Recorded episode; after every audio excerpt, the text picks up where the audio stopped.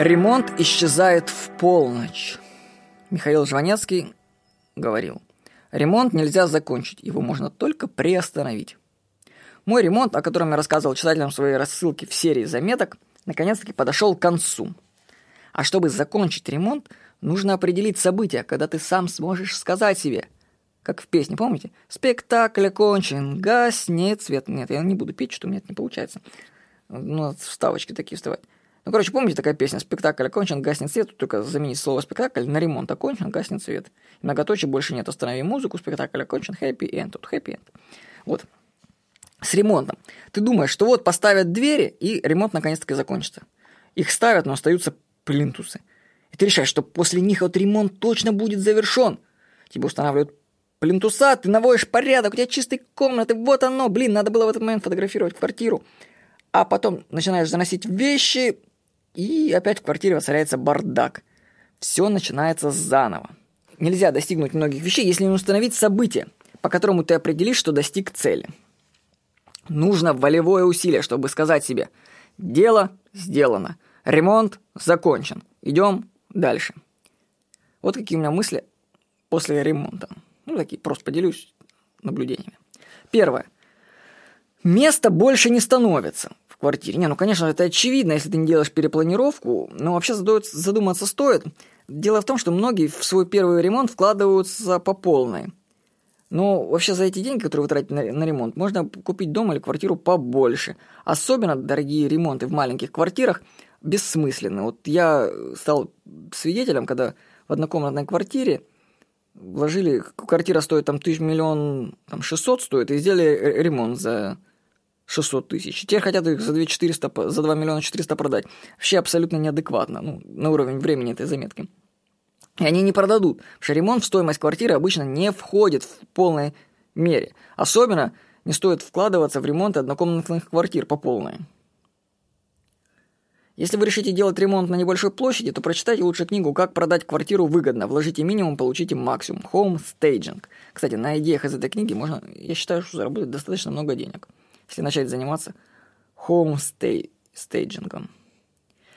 В общем, я скажу так, делайте такой ремонт, с которым потом выгодно продадите свою недвижимость, если вы собираетесь потом все-таки продавать.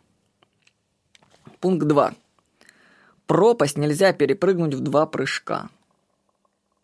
Вообще с ремонтом похоже. Если не рассчитать своих финансовых сил, то ремонт может безнадежно зависнуть. По закону Мерфи ремонт, как бы ты его ни планировал, занимает больше времени и финансов, чем нужно – Поэтому, начиная свой ремонт, готовьтесь выйти за все задуманные рамки. Я после первого миллиона прекратил считать затраты, чтобы не травмировать свою неокрепшую психику. Я понял, что лучше я буду, ладно, больше зарабатывать, на этом сосредоточусь. И этот.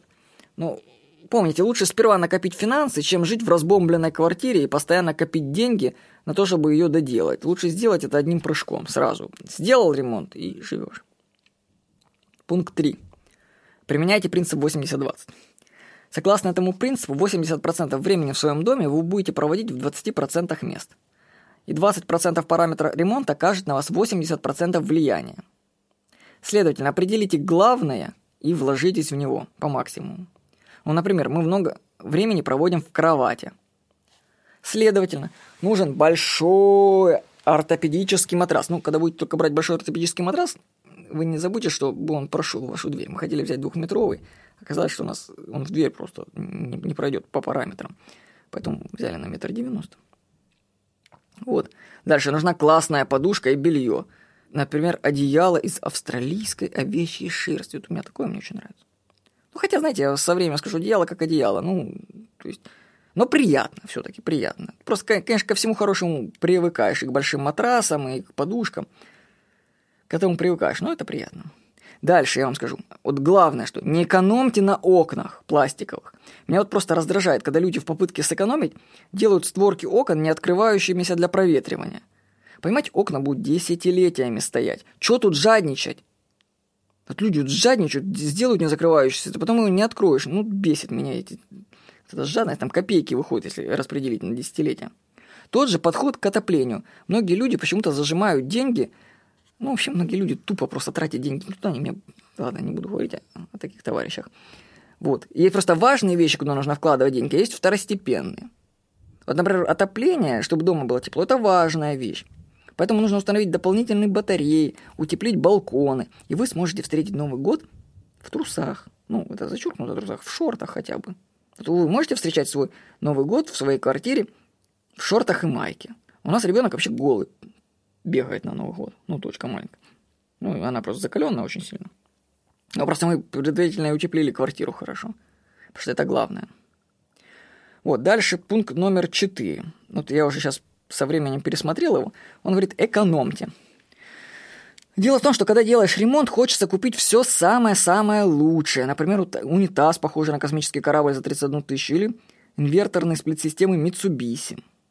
А потом смотришь на эти сплиты, которые будут всего несколько дней в году работать, и думаешь, а зачем они тебе такие нужны? Может, что-то нужно было бы попроще взять? Вот уже прошло полгода, и все мои четыре сплит-системы, ну, понятное дело, еще не настала жара, но просто когда настанет жара в нашем доме, мы просто уедем в другое место жить, там, на море, например. Вот. И они будут стоять без дела. То есть, может быть, можно было попроще взять сплит-систему. Но, с другой стороны, знаете, я сейчас понял вещь. Вот доллар вырос там на 100%, а я успел купить всю эту технику по старым ценам. То есть, я неплохо, получается, вложился деньгами. И когда хорошая, дорогая вещь стоит, ну, все равно это приятно. Вот. Но это не значит, что нужно всегда все покупать самое дорогое. Я вот думаю, может быть, принцип контраста из дизайна, в дизайне есть принцип контраста большой, нужно с маленьким рядом сочетать, работает в ремонте. Что если считать, сочетать дорогое с дешевым? Например, взять в плитку в ванну там на десятки тысяч рублей, а раковину купить там в Икеа за 800 рублей. Кстати, очень хорошие раковины, между прочим, оказались. То есть можно реально купить раковину было в Икее, ну, на заметки это, за 800 рублей, когда другие товарищи продавали аналогичную за 12 тысяч. Стоит ли переплачивать, если нет разницы? То есть на многих вещах вообще во время ремонта можно реально сэкономить, только не на главном. Ни в коем случае не надо экономить на главном. Пятое. Сделайте интерьер, которого нет у других. Разбирая коробки, в которых лежала моя тысяча прочитанных книг, кстати, не могу поверить, что их действительно все прочитал. Ну, наверное, прочитал. Потому что они уже стали частью моей личности. Я не помню, что в них конкретно написано, но они уже во мне, они моя суть личности. Так вот, я подумал, расставляя книги по шкафам, что ведь книжный интерьер мало кто может себе позволить. Даже чисто, просто чисто финансово. Вот смотрите, в небольшом шкафу помещается около 150 книг.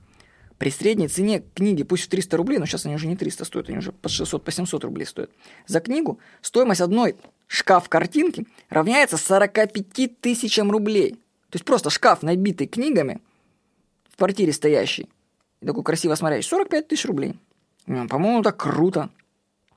Определите, что у вас есть такого, чего нет у других, и используйте это в интерьере.